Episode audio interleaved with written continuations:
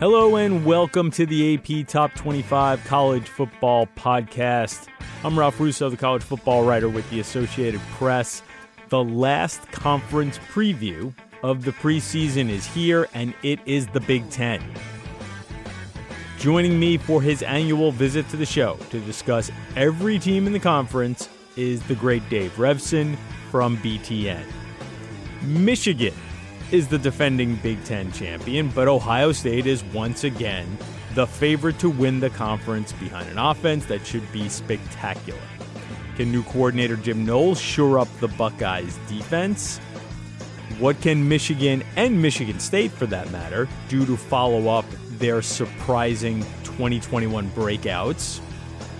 The West looks as competitive as ever. Scott Frost faces a make or break season as Nebraska's coach, and Wisconsin gives it another go with quarterback Graham Mertz. One of a couple of reminders before we get to the show our conversation with Dave, as it has been with several other of our preview podcasts, was recorded in advance. So if there are any small nuggets of updated information that we missed, you know why. But we covered the big stuff. Thanks for listening to the AP Top 25 College Football Podcast. You can find us at appodcast.com, where you can also find my colleague Rob Maaddi's excellent NFL podcast. You can also find us on Apple Podcasts, Spotify, and all the wonderful places, the usuals, where you get your pods. If you like what you hear, please take a minute to give us a good review and rating. It helps more college football fans find us, and it helps us find more college football fans. And away we go. It's become an annual tradition. The Big Ten preview with Dave Revsine from the Big Ten Network. The great Dave Revsine, uh, one of the best in the business. Got a chance to catch up with Dave in Chicago at Big Ten Media Days. There's a lot going on in the Big Ten these days, but we will keep it on the field, Dave. It's tempting to start talking a little bit about realignment, but I know when we start going down that rabbit hole, you can kind of get lost. So uh, I, we we had Kevin Warren had his chance to spike the ball and and and sort of revel in a moment for the Big Ten, but we are going to keep it on the field. How are you doing, my friend? I am doing great. I'm happy to talk about whatever you want to talk about. So you uh, you lead the way, and I'll follow. well, you know, one of the things we try to do here, uh, over the years when we when we do this preview is hit on every team.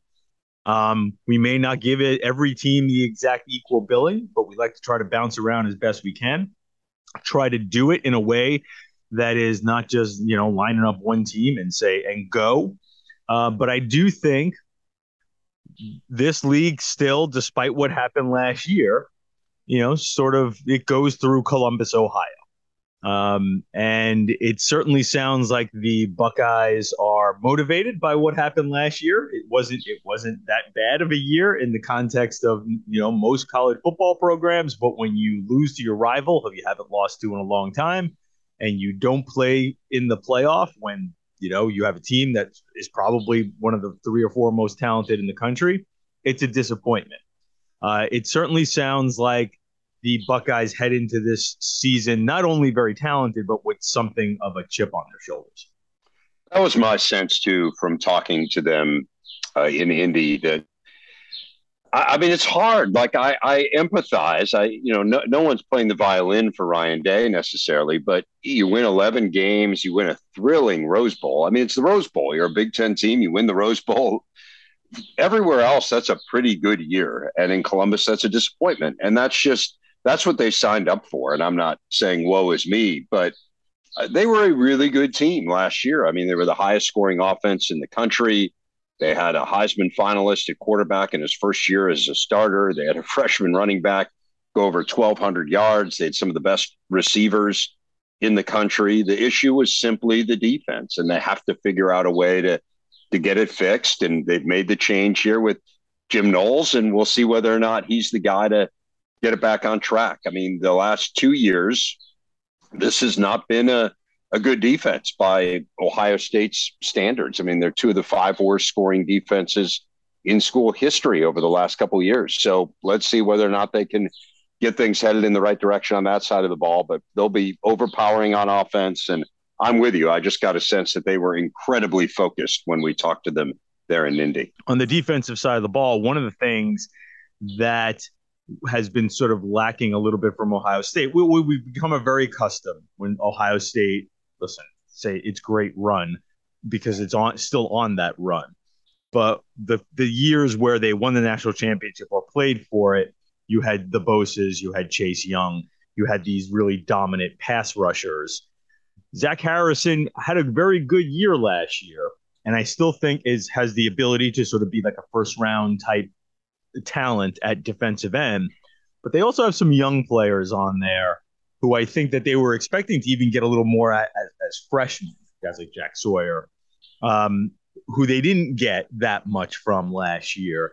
And I do wonder if a lot of what we're going to see out of Ohio State this year is how much of a step forward those guys take. And one other thing I'll also point out Dave will eventually be seeing a lot of these teams up close and personal when he does the bus tour with Jerry and Howard over the next couple of weeks. So um, we, we might not be getting him at the point where he has the most information on some of these teams, but as always, you know, Dave knows what he's talking about. So I just wanted to bring that that point up, but also say like I, I wonder what they're expecting out of those younger pass rushers, and if that's the thing that maybe turns this defense around, where you have these really impactful pass rushers like they've had before.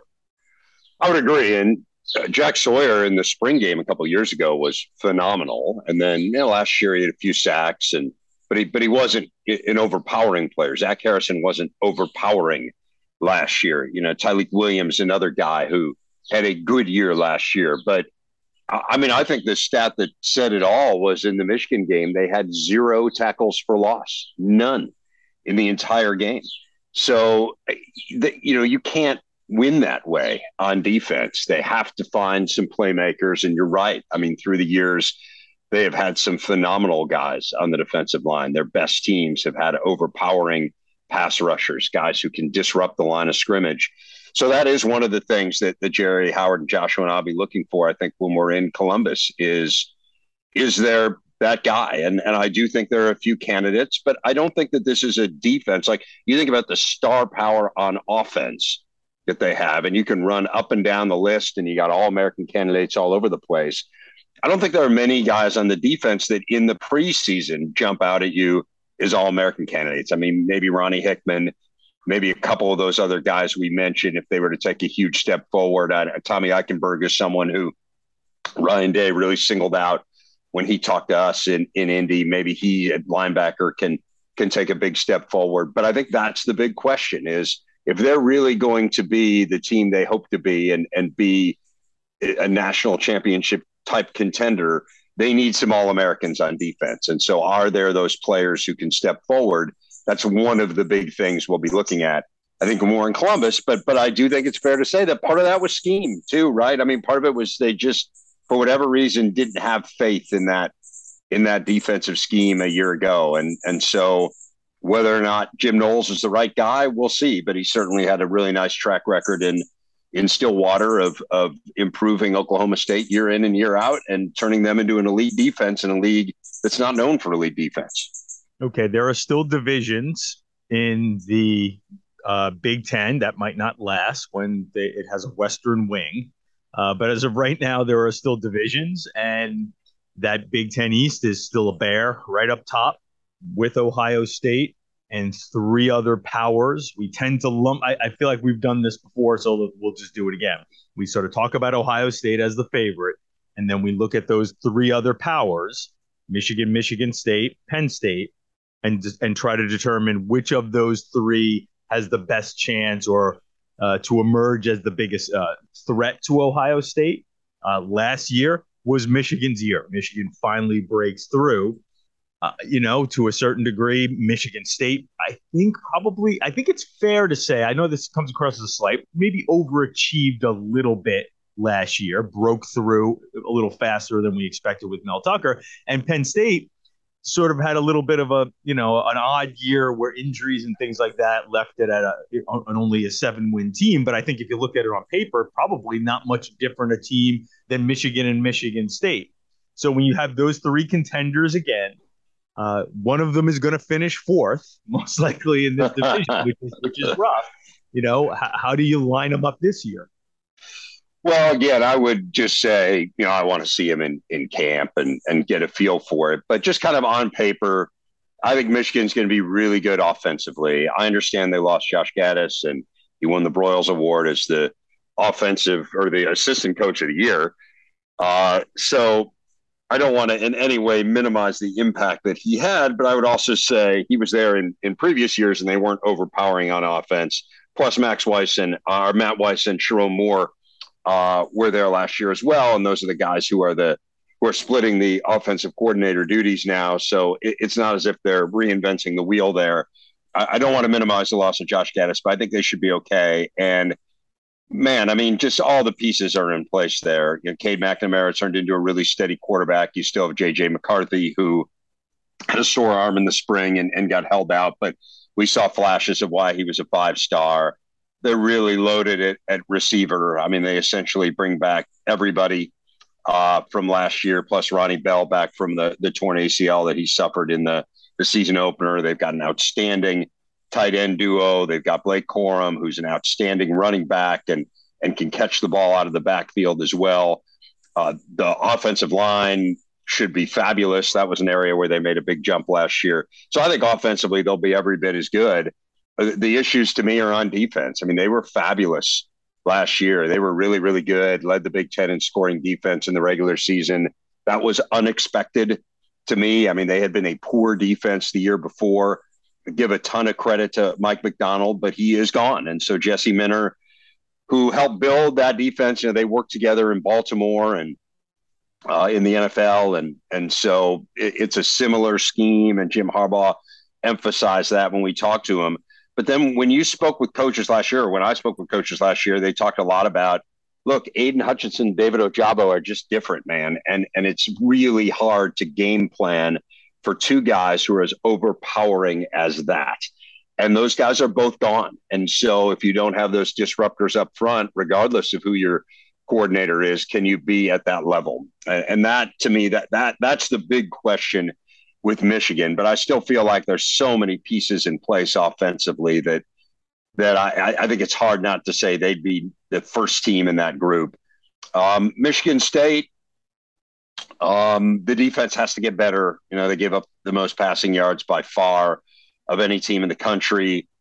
I think they will get better. I, I think that it was, you know, again, it's just a matter of kind of familiarity with the system and plugging in the right guys. And this was this was kind of a little bit of a rebuild, and they were way ahead of schedule last year to win 11 games, to win the Peach Bowl. Um, obviously, he used the portal really well. Mel Tucker did, and uh, now we'll see. I mean, he's got a on on offense. He's got to replace Kenneth Walker, who may have been the best portal pickup of, of anyone in the country last year. We'll see whether or not Jarek Broussard, who comes in from Colorado or maybe the Wisconsin transfer Jalen Berger can be that guy. But you, you bring back your quarterback who had a really good year last year in Payton Thorne, uh, outstanding wide receiver in Jayden Reed, who's his high school teammate Thorne's, and uh, a couple guys who were overlooked in recruiting and have ended up being stars. And then they do bring back a lot on that defense, and and so you know, kind of have have they grown? I think that's the the big question mark there. And then with Penn State, I, you know, there's this was just a bad offense. And uh, Sean Clifford said all the right things at media days. As you mentioned, injuries were a huge part of it last year. He was a pretty good quarterback before he got hurt. And then it kind of all fell off. But they've got to figure out a way to run the ball. I mean, the, the stat, I think the stat of the year in the Big Ten, Ralph, was the longest touchdown run for Penn State last year was seven yards. The longest wow, touchdown run of the year seven yards. I realize that. so, like, they have to figure out a way to run the ball. They have to figure out a way to be better on the offensive line. And I swear we've been having this same discussion for nearly the entire 16 years of the of the Big Ten network. I mean, they just haven't been good on the offensive line. And you then, know, that, you know, that is interesting. Yeah. Even when Saquon was there, uh, you know, he was so amazing Yes. That, he, that to a, to a certain degree, he masked some of the issues with the offensive line. But you're right. They just, it's even when they've had pretty good offensive lines, you've always kind of felt like, man, why aren't they dominant up front? And they've even had players go on to the pros, but they just can't seem to get that. Like like Michigan last year, you think every once in a while it would come together, and even if you don't have a whole bunch of you know high first round draft picks, you have some continuity and some experience, and man, that meshes together, and you have a really good unit for one or two years. But it seems like we have really been chasing that ghost for a while. Hasn't happened, and I'm with you. It, it doesn't make sense uh, that it hasn't happened. So we'll see whether that group get better. And then I just think, you know, on defense, you have a new defensive coordinator, Manny Diaz. Brent Pry got the Virginia Tech head coaching job, and and Brent Pry's been with James Franklin at every stop. Every, really every okay. yeah, he's really good. And so, look, Manny Diaz has a great track record, as anyone who follows college football knows, as a defensive coordinator. And so, there's no reason to think he can't step in and do a good job. But they also just lost a, a lot of uh, star power there. I mean, they lost Ebiketie, the, the Temple transfer, who had a really good year last year. Uh, Jesse Luketa, Jaquan Brisker, Tariq Castro Fields. I mean, there's some really good players on that defense who are gone. And so when you're replacing the coordinator and you're replacing some of your stars, I, I think that's a, a challenging situation. And, and so I guess, again, just on paper without seeing them, it feels to me like Penn State has the most question marks of that three it feels like Michigan has the fewest question marks, although they have a fair number, and Michigan State somewhere in the middle. Yeah, it's it's interesting. I, I know Penn State fans don't want to hear this, but it does seem like with the way they've recruited recently, you know, there's going to be a lot of talk about Drew Allar, especially if uh, Sean Clifford struggles at all. Uh, they've got some, you know, some tests early on and the big five star freshman quarterback coming in. It, you know, it looks like the, the, the plan is to sort of ease him in and have Clifford, you know, be the guy this year, and then next year, you know, after a year of redshirting or or maybe playing as a backup, Allar becomes the guy. And again, there's some really good, interesting pieces in this freshman class. They've got what looks to be lined up to be a nice class coming in. So uh, it's hard to sell this to Penn State fans after they're coming off two years where they went basically 500, right? The pandemic year, which was kind of a mess, which everybody wanted to dismiss. But nonetheless, then you come back and go seven and six the next year. It becomes harder to just dismiss the pandemic year, regardless of whether it should be or not. And again, I don't know if Penn State fans want to hear it. This is building to something big in 2023 but that's what it sort of looks like on paper. It's just, uh, you know, I guess you don't want it, you know, the build, it's Penn State, right? The build can't be slow. Yes, and I would agree with you. I do think the flip side of it is they had five losses last year by single digits, by a total of 21 points. Mm.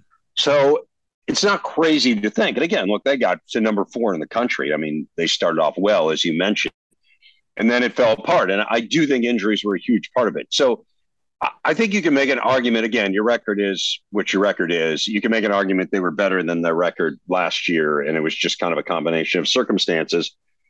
So would it surprise me were they to kind of turn things around and, and be a team that plays in the New Year's Six this year? It, it really wouldn't. Um, that's James Franklin's history before these last two years. I mean, you know, three of the last five full seasons, they've won at least 10 games.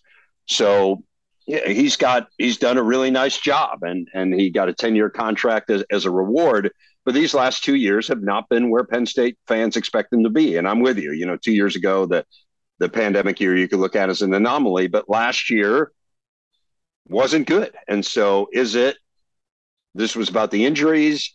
This was just about losing close games and we're going to be able to figure out a way around that or are we in a a little bit of a rebuild situation where where we're still kind of gunning for for next year and I think a lot of that's going to depend on you know whether or not they're able to develop that line and develop some sort of a run game okay, I don't want to be linear here and just go division and, and you know each division and down. I want to bounce around a little bit, and I'm going to bounce to what I believe might be the most interesting, intriguing team in the conference because of the simple fact that Scott Frost returning to Nebraska is un is almost unprecedented in football.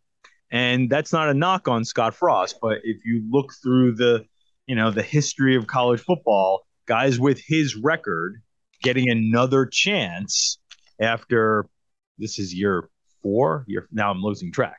Uh, this is year five for Scott Frost. Guys with his record usually don't get another chance. Um, you know, he they haven't had a winning season yet, so it was a big deal when they decided to even you know to bring Scott Frost back. And you know, we've been wondering about when Nebraska might turn around and, find a find its footing again. Maybe it will never become a you know a powerhouse like it used to be, but we we certainly expect more than three wins like we did last year.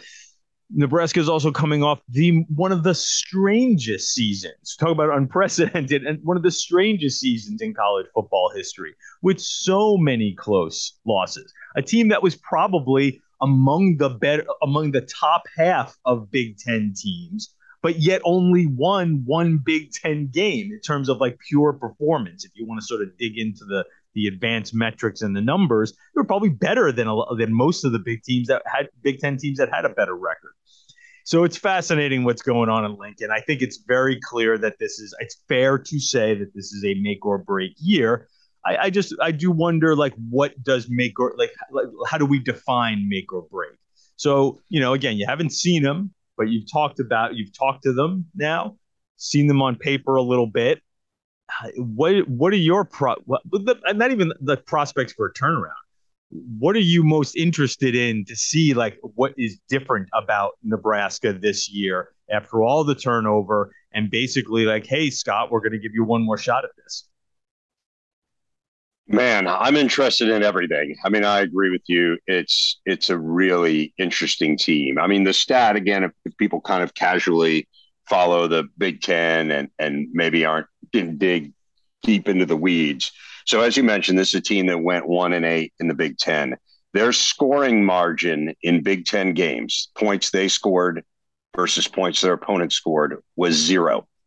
So they went one and eight and their scoring margin was even on the year because they won one game by I think they beat Northwestern by like 49 points right. and then lost to everyone else by a combined 49 points. So, I mean, I've never seen anything like that. They lost nine games by single digits. They were the first team ever in the history of college football to do that. So it's not I mean, that they, biggest. They had they had Michigan beat. Michigan made the playoff on the road. Michigan yeah. beat. Hundred percent. Yeah, turn the ball over at a critical time, and you know that was the story. I mean, it was just whatever they could do to lose a game, they did it. And it wasn't always the same thing, although special teams were a recurring theme and turnovers were a recurring theme. But it just they were one play away so many times. So I mean, look, they were second in the Big Ten in total offense and they replaced their offensive coordinator. Now, I'm not saying that was a bad move, good move, anywhere in between move. I'm just saying it's not as if the offense was totally broken. Um, now they were second in total offense; they were sixth in scoring offense. So again, you know, you move the ball well between the twenties, and then when push comes to shove, you either can't get it in the end zone or you miss a field goal or whatever it is. But they just weren't clutch. I mean, this just wasn't a clutch team, and it, and it hasn't been in the time Scott Frost has been there. I mean, he's 15 and 29 as Nebraska's coach. So everything about this team interests me. He worked hard in the portal. I mean, got Casey Thompson, the guy who started 10 games at Texas. So presumably he's your starting quarterback. And they have talent. They have talent all over the place. Um, they've done well in the portal. Uh, they haven't recruited great. I mean, that is uh, that that's been an issue for sure in his time there. But there's no reason to think that this isn't a team that can be in the hunt. I mean, as you said, there's no reason to think they they couldn't have been a team that was in the hunt last year. I mean, they were in every single game they played.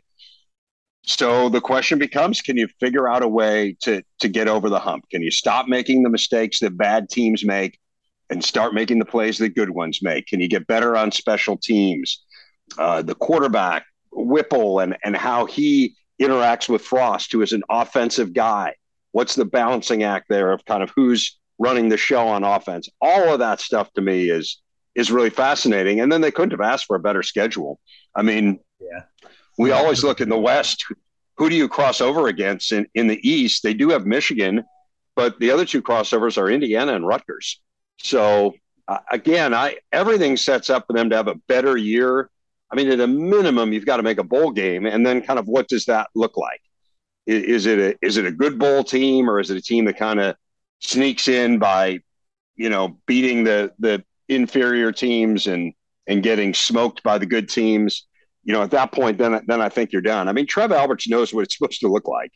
You know, he's been he was on great great teams, and Scott knows what it's supposed to look like. So let's see, man. But I'm with you, Ralph. I'm I'm fascinated to to see Nebraska, and they're the first team we'll actually see next week when when we go to practice. So we'll find out pretty early on because they are, uh, of course, headed to Dublin to take on Northwestern. So we'll see both of those teams pretty early before they depart for a, a week zero game. Right. And I know fans of, of other teams that I'm going to mention here don't want to hear this, but to a certain degree, if you're Nebraska, one of the things that you've lost the lost the plot on over the last couple of years is sort of beating the teams you're quote unquote supposed to beat. And listen, Northwestern has won this division twice, so I can understand Northwestern fans saying like, "Well, they're not supposed to beat us," and the, and Purdue is has you know knocked around Nebraska a lot, and so I can imagine Purdue fans saying, "Well, they're not supposed to beat us." But if you're Nebraska, you have to line up thinking like, okay, when we look at this schedule, Northwestern and Purdue are teams that we need to be regularly beating. We need to be regularly beating Illinois. It's okay if we're splitting games and we're sort of like, you know, going year to year with Iowa and Wisconsin, but we need to get to the point where we've got the the the schools that we have an advantage over. We have an advantage as far as resources and tradition and all these things that really should help you recruit a better team. You got to start owning those teams. And you're right with the crossover game. You don't have Ohio State this year, mercifully, uh, even though they played Ohio State a little better in the last couple of years. Uh, but there's there's been more than enough blowouts there. Yeah, I, I just you, you just got to get to the point of being able to beat the teams you're supposed to beat. And again, as you said, you do that by sort of just making winning plays. And we can talk about all the close games here and there and how, well, eventually, you know, the odds say those will turn around. But if that continually is a problem, maybe it's just you, right? like maybe it is coaching. And that's why I think, you know, we look at Frost and we, eh, on one hand, you try to give him the benefit of the doubt and say, man, a lot of weird things happened in Nebraska last year. But then you look over his tenure and you say, well, these weird things keep happening. So maybe it's you. It's a fair conclusion. I mean, I, I think he needs to kind of prove that it's not him. I mean, because you're right. It wasn't just last year. I mean, in one possession games under Scott Frost, they are five and 20. Five and 20.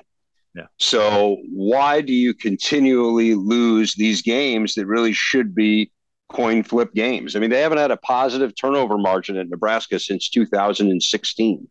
They're negative 18 turnover margin in Scott Frost's tenure. Again, special teams have been a catastrophe. So these are recurring themes. Again, last year was kind of the most extreme example of it, but it was it was an extreme example of a consistent theme. And so, can you buck that trend and be better in those areas. And, and I think that's how you send a message that things are going to be different. Do you have good special teams? Do you stop turning the ball over at critical times? And so maybe it's more, maybe there's there's more art than science to it. I mean, maybe it's not necessarily about what the record is, but Trev Alberts knows what good football looks like. Scott knows what good football looks like. Does this look like good football? And and maybe that's really the ultimate gauge. Okay, so we have the the way things sort of work out in the West from year to year is we kind of know Wisconsin's going to be pretty good, and sometimes they're better than pretty good. Sometimes they're really really good, and we know Iowa is going to be pretty good, and sometimes they're better than pretty good. Sometimes they're really really good, and I think then the rest of the West sort of and Minnesota has sort of raised its profile to the point where I think their their their floor is a lot higher. It has become a lot higher under PJ Fleck. And then you have like the Northwestern can you know Northwestern sort of ping ponging around, and and Purdue we think uh, might have a chance to be a little bit of a surprise. Illinois is the one team that hasn't had that surge, so I'm trying to think of an interesting way to get into some of these teams that we that aren't usually considered contenders. But when you sort of look at that Purdue, Northwestern, Illinois group, um, where do you see the team that has the most, the the best chance to be the surprise contender? Because my, my my theory is there will always be a surprise contender. There will always be a team in the West because of the nature of the West that kind of comes up and and challenges, or maybe even in some years beats the teams that you think of as the perennial contenders. Where do you see that surprise contender coming this year? Oh, far and away of that group of three that you mentioned, Purdue, Illinois, and Northwestern, it's Purdue. Yeah, I don't think there's any question. I had, feeling, I, I had a feeling that was an easy one for you. Yeah, I think Purdue could could easily win the division. I mean, look, they're really one dimensional on offense. They averaged the fewest yards per carry of any team in the country last year. And yet, you know, this is a, a really good offensive team. I mean, um, they put up some huge numbers in the past game. Aidan O'Connell was a walk on who has turned into one of the best quarterbacks, not just in the Big Ten, but in the country. He was fourth in the nation in completion percentage last year. He's had some huge games. They've got players transferring there because they want to be a, a part of it. I mean, uh, Tyrone Tracy was a wide receiver at Iowa. He transferred to Purdue. Charlie Jones, who was the Big Ten return specialist of the year, also transferred from Iowa to Purdue.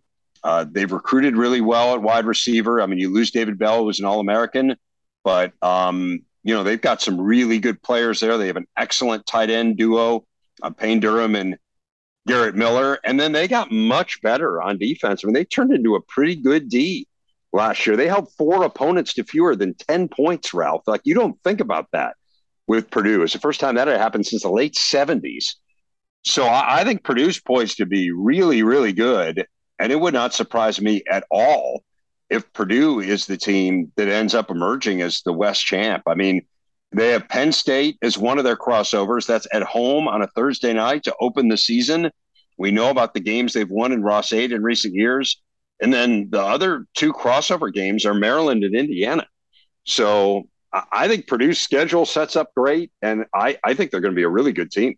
Yeah, it is the uh, if they if they do beat Penn State, you'll see an interesting um, sort of like buzz developing around Purdue with the the ability to get off to a really amazing start there. I, the, my only counterpoint, and I, I, I tend to agree with most of what you say on, on Purdue. My only counterpoint on them to push back a little bit is George Karlaftis was one of the ten to fifteen best defensive players in the country, and yep. I might be and I might be underrating him. And uh, David Bell um, was one of the five to ten best receivers in the country. That level of individual stardom is probably not there on this team and is hard for Purdue to um, Purdue to replicate. So I, I would just that be my only thing to sort of temper because I know Purdue is going to be a buzzy team. They might end up in the preseason top 25. I think there's a possibility they're going to be on the on, on, right on the edge of that. So I do understand the buzz around Purdue. That would be my one like little tiny pushback on them. As for listen, Northwestern, it's you know, you, you kind of never know what you're going to get from Northwestern because they've sort of had this pinballing up and down. Uh, and it seems like Illinois might be, you know, definitely showed signs of moving forward last year. I really like uh, Ryan Walters, the, the defensive coordinator. I thought he did a really good job last year, and they rewarded him because I know he was a, he was a guy who people looked at with a with a nice contract there. So if you're looking at Northwestern Illinois and sort of thinking like, okay, like which one of these is going to avoid the bottom of, of the Big Ten West? Uh, where do you see with what, what, what, do you see out of those two, uh, you know, Illinois-based schools, Illinois rivals? Well, on paper, Illinois seems like the better team. They, they finally beat Northwestern last year. I think Northwestern won like six in a row, uh, and Illinois beat them and, and, beat them pretty soundly. So, you know, starting with the Illini, um, you know, Bret went out and hired a new offensive coordinator and Barry Lunney, uh, who was at UTSA, and they were uh, 11th in the nation, I think it was, in scoring. And Bret had worked with him at Arkansas. In fact, he was the guy who gave him his his first big break. They've got to be better though on, on offense. They got Tommy DeVito, who came from Syracuse, and and Bret was really raving about him at Big Ten Media Days. Um, pretty solid player there. Really had a great spring game.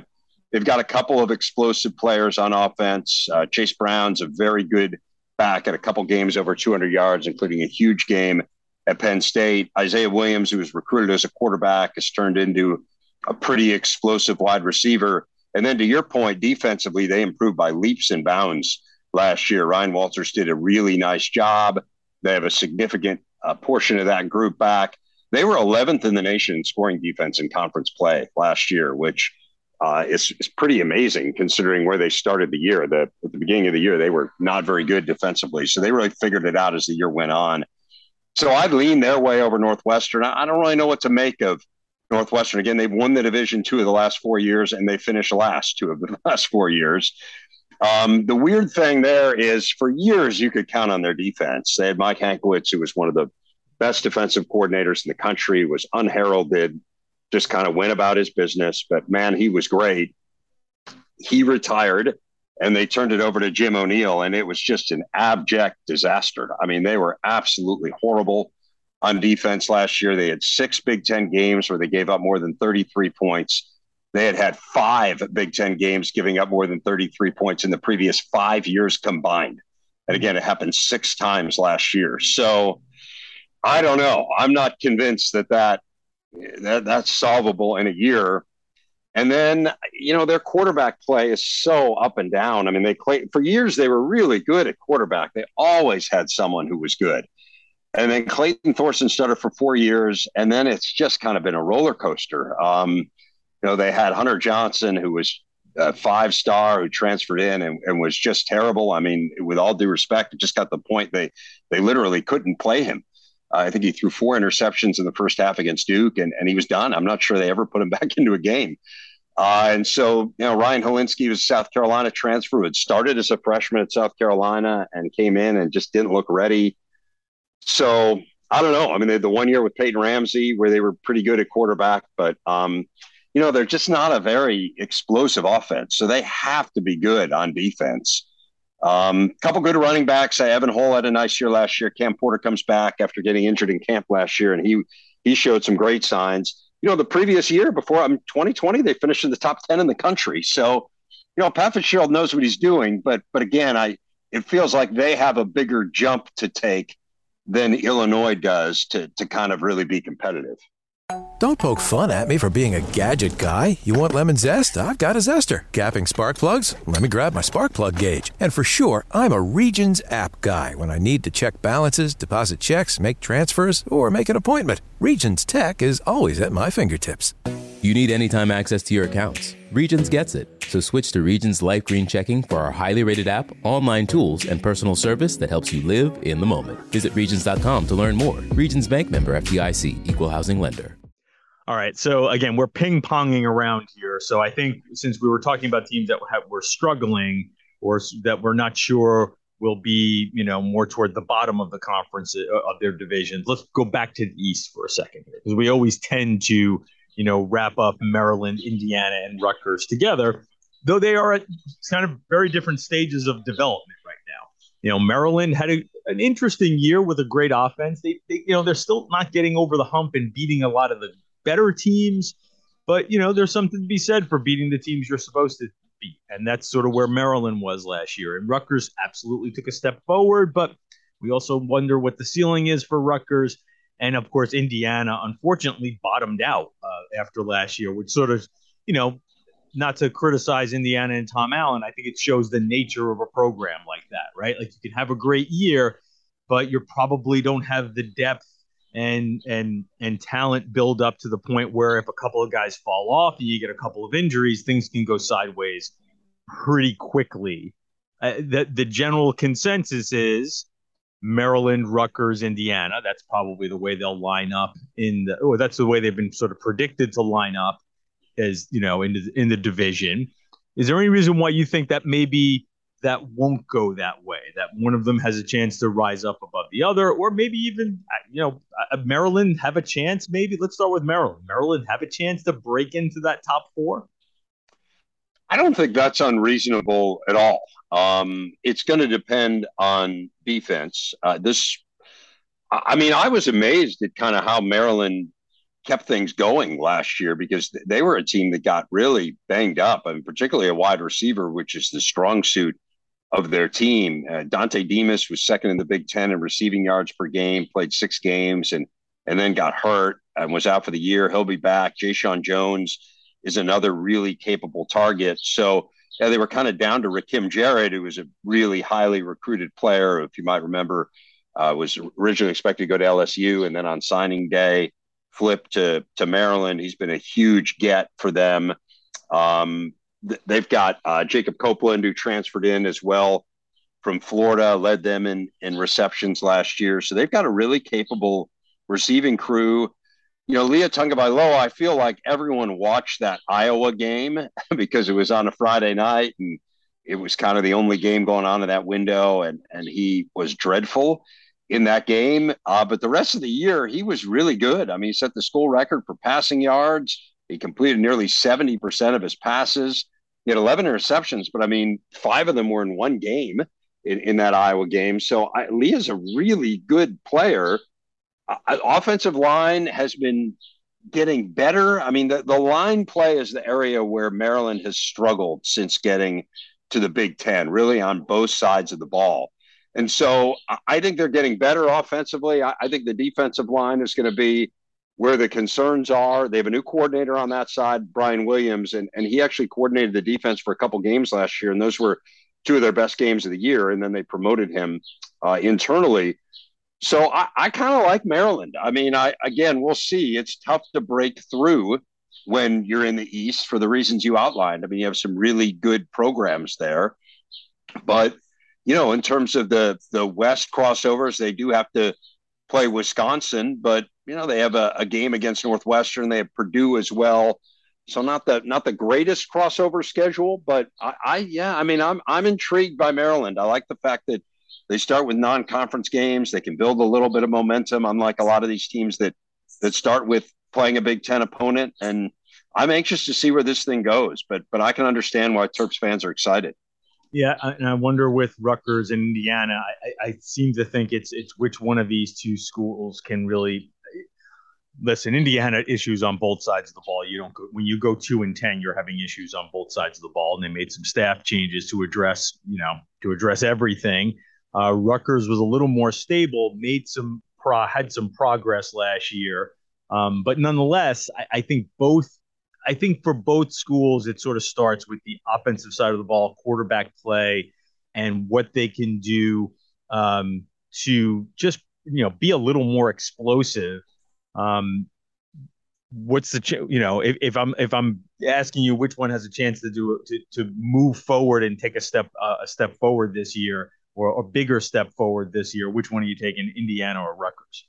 I guess on paper I take Rutgers, but I really want to see Indiana in camp because they were really active in the portal, and so getting a sense for you know, kind of who they brought in. Um, you know, Connor Bazelak was the SEC Freshman of the Year That's an a few years ago. Player, interesting player yeah. right there. Yeah. So I don't know. I mean, look, we were all raving about Michael Penix heading into last year, and and obviously he just could not avoid the injury bug, which was the story of his career. Unfortunately, we'll see whether he can uh, avoid that now that he's moved on to Washington, I believe. Um, so yeah, I mean, if Bazelak is is really good, then maybe that changes things a, a, a little bit for for IU. I, they they definitely you know have some. Again, they were so banged up last year. I mean, you look at a team that that just had injuries left and right, and I think that was part of the explanation for their problems. But no, DJ Matthews, I mean, was a really exciting player. Um, in his time at Florida State and comes to Indiana and then gets hurt right away. I mean, if, if he's healthy, maybe maybe they're different there. Um, and then eh, defensively, injuries were a huge, huge issue. And so they changed coordinators. You know, that uh, Chad Wilt uh, is the new defensive coordinator. Walt Bell is the new offensive coordinator.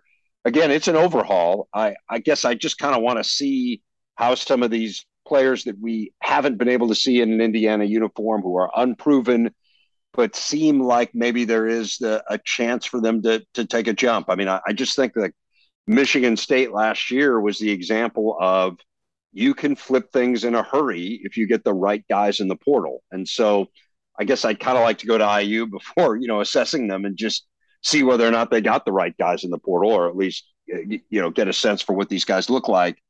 Uh, Rutgers, uh, the offense did take a step back. Uh, they've got an interesting quarterback battle going on. You know, this young guy, Gavin Wimsatt, who came in during the course of the year last year from high school. So we'll see what happens there. They also have really struggled on the offensive line. They brought in a bunch of guys in the portal, and they have a new defensive coordinator too, Joe Harasymiak. And uh, does he get that group, uh, you know, kind of headed in the right direction? They were okay on defense last year. They were a little bit better but again, you know, transfers and and can they make a jump there? I'm I'm interested to see what they've got. But but kind of on paper, I would stack it up the way you stack it up: Maryland, Rutgers, Indiana. Okay, on, on the other side, we'll we'll come down the stretch with the three teams that I think, and again, no slight to Purdue. I feel like I've already slighted Purdue. I feel like I've been slighting Purdue.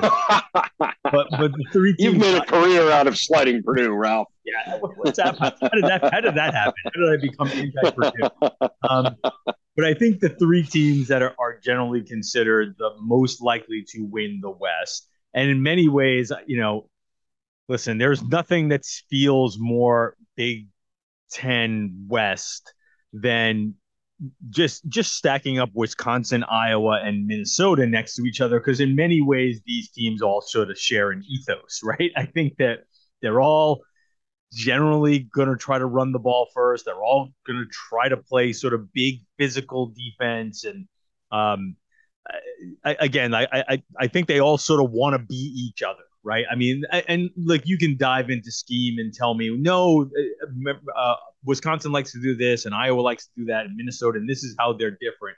But I think mm-hmm. on, on a very on a very basic sort of like um, visceral level, they are the same. They share they share they share spirit animals.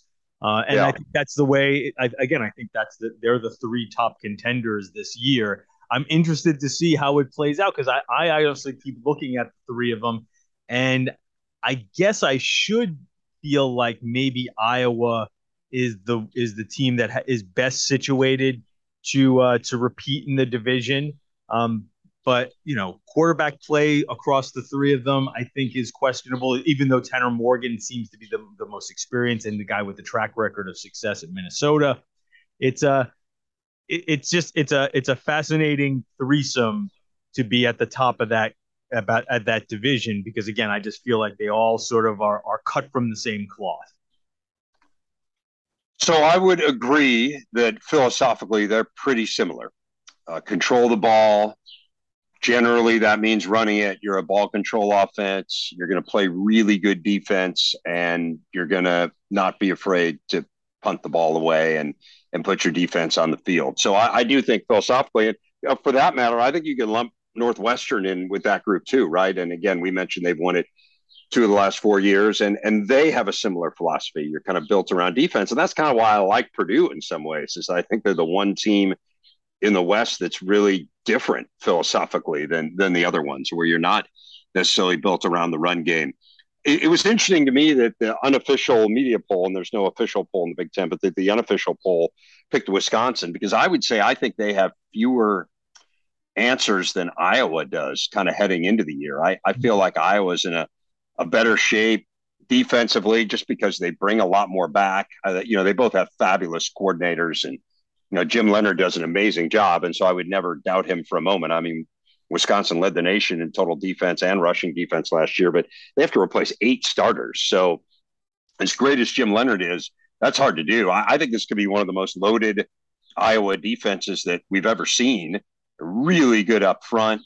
Uh, they have most of that group back from last year. They finished in the top 20 in the nation scoring D seven straight years.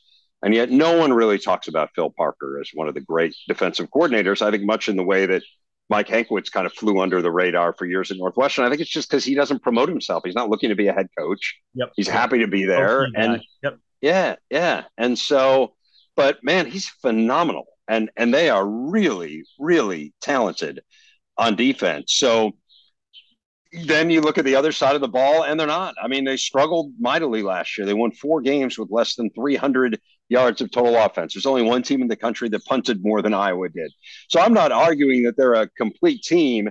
I guess I would just say Wisconsin has the same issues on offense, or they were not. They at least ran the ball well, which Iowa did do, but you know their pass game was was pretty dreadful, and they have a new coordinator. They're trying to to break in. And so uh, whether or not they're able to take that step right away, we'll see. And they have those questions on defense. And then uh, as far as Minnesota is concerned, that's where the that, that's the really intriguing one because you know Tanner Morgan a few years ago was one of the best quarterbacks in the country. He's fourth in the nation in passing efficiency in 2019. His offensive coordinator was Kirk Ciarrocca. And then Kirk Ciarrocca left and went to Penn State, and things just fell off a cliff offensively at least uh, in the past game for Minnesota. Now Kirk Ciarrocca's back. And so what does that do for Tanner Morgan? He was certainly really excited and when we talked to him in media day about the prospect of working with Ciarrocca again and, and the comfort level there, they had a ton of running back injuries last year and still kind of figured out a way. They had five different players rush for 100 yards in a game. They were just the second team this century to do that. But the real story at Minnesota last year was the defense. Uh, they were third in the nation in, in total defense after just being pitiful defensively in 2020. So we'll see. Are they able to kind of continue that? I mean, they're they're a little bit of an amalgam. I mean, I think they have fewer questions maybe on both sides of the ball than either of those other teams. But for for whatever reason, I would say I kind of trust Iowa the most of those three heading into the year. But but I think you know you've kind of isolated the right three again. I'd add Purdue in there too, and I think it's it's going to come down to who stays healthy and a few breaks here and there, and maybe to a certain extent to, to scheduling. And again, that's why I think Purdue's got a, a nice draw on that from the schedule perspective. But yeah, it's I mean it, it's wide open. I think in the West as it is most years. Yeah, I feel like Minnesota has the most ability to be explosive on offense, even though again, like their their DNA is to not necessarily they're not gonna as great as Tanner Morgan was a few years ago when they had that breakthrough season. It was he it was greatness in efficiency, uh, plus a really tre- tremendous receiver, a couple of receivers with Rashad Bateman uh, leading the way there. Uh, but I, I look at like Minnesota this year and I see the possibility of some some explosiveness. Not that they're going to air it out, but they have that in their in the bag of tricks. They can go to explosiveness. Of course, Wisconsin has Braylon Allen, uh, who is just a freak, and just you know, and and I think that's a lot of reasons why people may have been drawn to Wisconsin. I think the two things that draws people to Wisconsin and why they may have gotten uh, a little more preseason love. I, I do think Braylon Allen. I, I do think this probably is is is what as much as Graham Mertz has not played well. I do think that there is a, a something of a, an allure to the five star pedigree that he might figure it out, and then it's uh it's Jim Leonhard. I, I think that there's there's sort of a respect that oh he'll they'll be really good on defense because he's so good.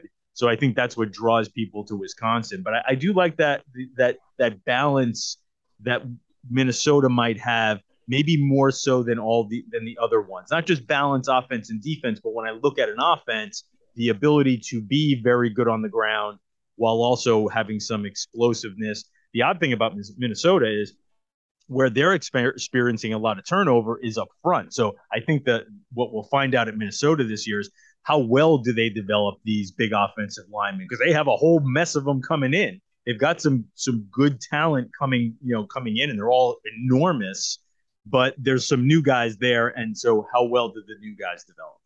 I think that's a really good point, and, and one that I did mention, Ralph, in talking about Minnesota. But you're right. I mean, the offensive line was the story of this team for the last couple of years, and they lost 197 combined career starts up there. They have John Michael Schmitz back, who is a center and kind of an All American type caliber center, but they lost the other four starters, and and they're replacing a lot on defense as well, and and again, the portal is going to be really important to them, and um, in terms of whether or not they're able to kind of not miss a beat on the defensive end. So they personnel wise have a lot of questions. Again, that's I, I think why I gravitate towards Iowa. I just think kind of on on both sides, they're they're more of a known commodity. Although their offensive line, I mean, that was an interesting one last year too, because you know they probably had the best center in the country in Tyler Linderbaum, and they still had a bad offensive line. I mean, they just weren't good. Yeah. So, so very I, uncharacteristically. You know, and being the funny thing about going to Big Ten Media Days this year for me is I, I was focusing a lot on the off the field stuff. So I don't know if I gained as much information about the teams as I would have liked because, you know, I, I spent a lot of time with Kevin Warren and just, again, dealing with some of the off the field stuff. Um, but one of the things I think I did sort of glean from my time of sort of listening in on coaches and players and and frankly even like talking to other writers who cover the teams is this idea that um, maybe in some ways what will what will reveal itself with Iowa this year is yes they had some issues with the offensive line but you know Tyler Goodson was a was a talented player but maybe not the perfect fit for what they were trying to do offensively as far as running style.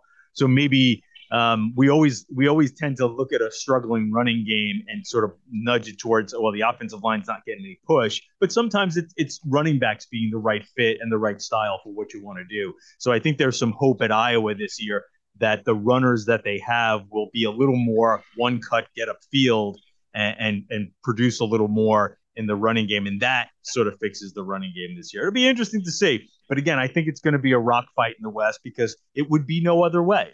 It, it might not be aesthetically beautiful, but it's going to be it's going to be wonderful football to watch.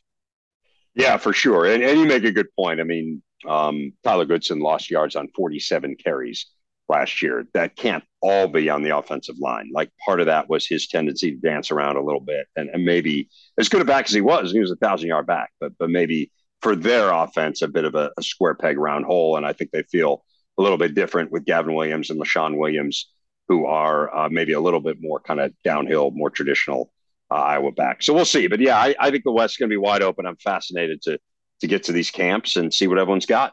Okay, so we're going to wrap up because uh, every year uh, you guys do a camp tour. Uh, it's been sometimes just you know riding the bus with Gerry and Howard, uh, having Gerry. I'm going to assume. I, I, know this may not happen, but I'm going to assume it's a there's a kitchen on that bus, and and Gerry's cooking up some awesome meals. Um, don't tell me if it's not. I just want to assume that, just because I want. I like the I like the picture Gerry you know, uh, whipping up sausage and peppers on a bus, you know, as you guys go sort of like, you know, roll across the Midwest. Yeah, anyway. yeah. I, I, I like people's glamorous image of what happens yeah. on the on the Big Ten bus, and then you know, like if you actually looked inside and everyone's just fast asleep with their mouth agape, catching flies, right? As as as we roll across the country. But but yeah, however you want to glamorize uh, the the situation, I'm all for it. Before I let you go, promo what you what you got coming up on the Big Ten Network as you prepare Big Ten fans for the season what your tour is going to look like this year. So we're starting with the week zero teams coming up next week. So Nebraska, Northwestern, Illinois actually plays week zero as well. They're playing Wyoming. So we'll see those three first, and then we head east and make our way back west. And so, yeah, I'm really excited. I mean, uh, this is our 16th year. We'll be celebrating the 15th anniversary of the Big Ten Network coming up at the end of August, and it, it's just hard to believe. And and we got the same core group. I mean, I've been there the whole time with Gerry and Howard on the football desk, Mike Hall and Rick Pizzo as well. Uh, Joshua Perry's been an incredible addition. He'll be on the tour with us again for the fourth straight year, and um, really a talented young guy who played in the league more recently and and brings great insight. And I'm just excited. Will will those uh, camp tour shows roll out uh, kind of the the end of that first week of of August and then uh, I return August 22nd and start hosting Big Ten today every day at noon Eastern time, where you know we kind of whip around the league and see what's going on, and that's that's every weekday. And of course, our football Saturdays are are back, and you know we're there for 17 hours every Saturday, and I wouldn't have it any other way. It's it's so much fun. I, I love working with those guys. It's it's really been the highlight of my career in in a lot of ways, and uh, just excited. It's so invigorating every year, Ralph, to, to, have a new season. I was talking with with Kirk Ferentz about this. Obviously, he predates us, but but just kind of this notion of I think people sometimes he was saying people say to him like, well, what keeps you going? And it's it's the freshness of it. It's it's that there are always new storylines. It's you know all those things are are really exciting if, if you love this sport and this league and, and that's kind of how I feel about it. There's always something new going on and obviously looking forward to the expansion here in a couple of years. That's going to be big for us. But but yeah, I'm just I'm fired up to get going and and get out to those camp tours and see what's what. Dave Revsine from the Big Ten Network. He comes on every year and helps us uh, break down and, and, forecast and preview this conference. He is the best. Dave, you are a, a gentleman and a scholar. Thank you so much for doing this every year uh, and providing great insight. Good luck on the bus tour. Best to Gerry and Howard. Uh, thank goodness he got Joshua on there. He gives you old guys a little hipness, and you know that, that's, a good addition uh, to the crew. But again, I, I, can't thank you enough for doing this every year. Oh, it's my pleasure, Ralph. I have a great time, and you do such a fabulous job. So it is always fun to to be on with you. And I measure time by it, man. I'm back in my backyard, sitting on the deck, talking to Ralph. So we must be ready for a new season. And now three and out. First down. Here's the realignment portion of today's program. There has been some reporting lately by some good and reliable reporters that has suggested the Big Ten's current status on realignment is, let me put it this way, more volatile than I believe it is in reality. I don't get any sense that the Big Ten is waffling between do we or don't we grab up more West Coast territory. To be clear, I'm not talking about Notre Dame. The Irish are clearly an expansion target because there is no question that they bring value in terms of increased revenue. Plus, other than the AAU piece and being a small private school, Notre Dame checks all the Big Ten's boxes in terms of athletics and academics, culture fit, et cetera, et cetera. But mostly they ring the revenue bell which means adding the Irish would increase the media rights payout to all current members, grow not just the size of the pie, but the slices of the pie.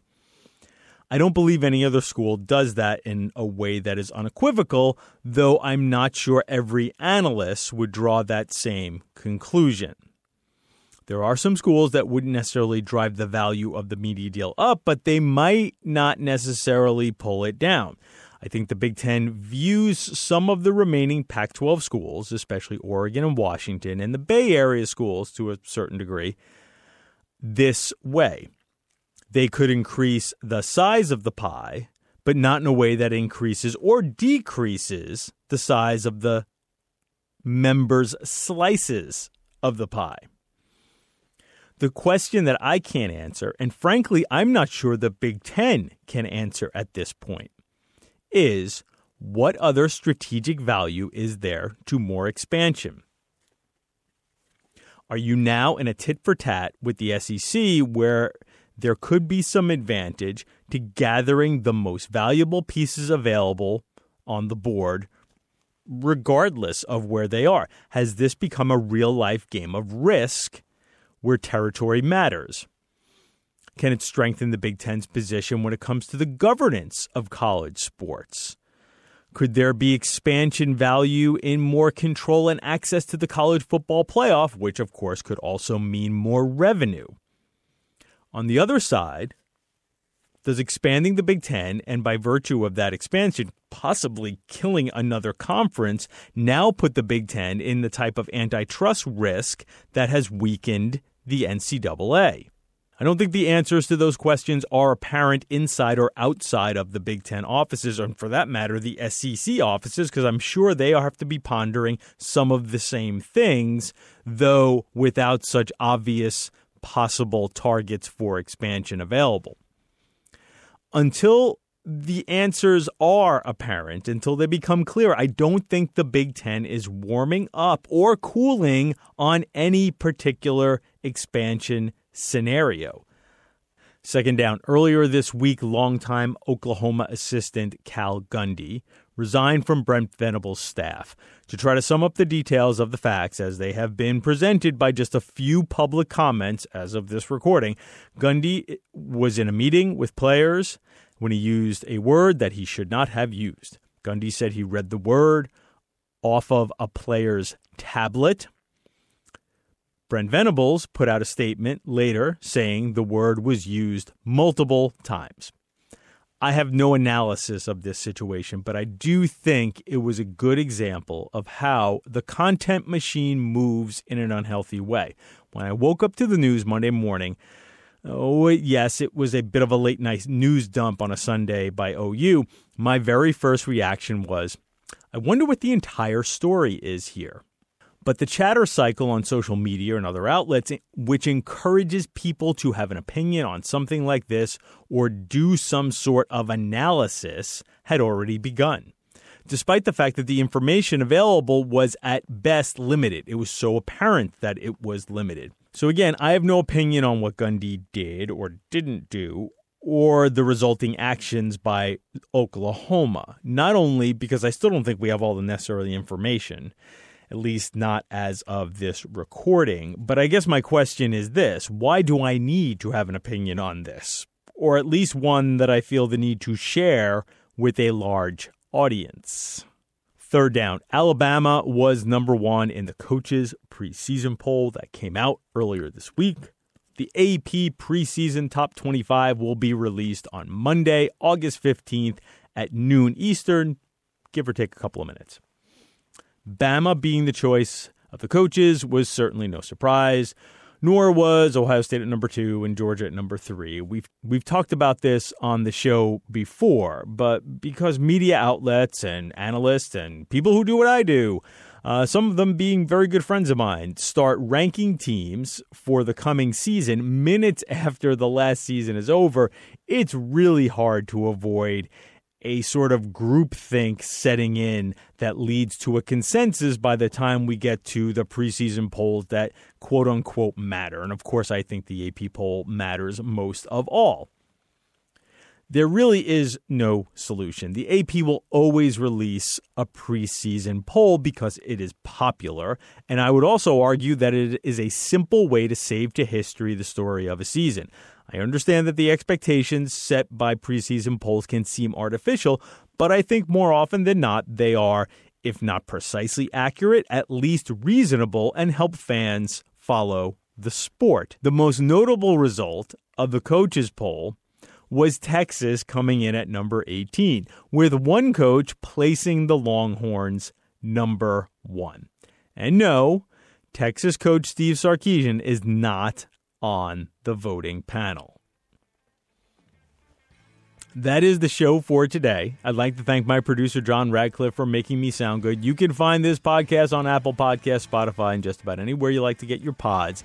Please follow so you do not miss an episode. We are clear of the conference previews, heading, barreling, in fact, towards a regular season. If you have questions as we barrel toward the season or we even when we get into the season that you would like my guests or myself to answer, email them to aptop25mailbag at gmail.com. That's aptop25, the digits 25 mailbag at gmail.com. We would love to hear from you on all topics college football, serious or silly. I'm Ralph Russo, the college football writer with the Associated Press. Thanks for listening and come back for more next week of the AP Top 25 College Football Podcast.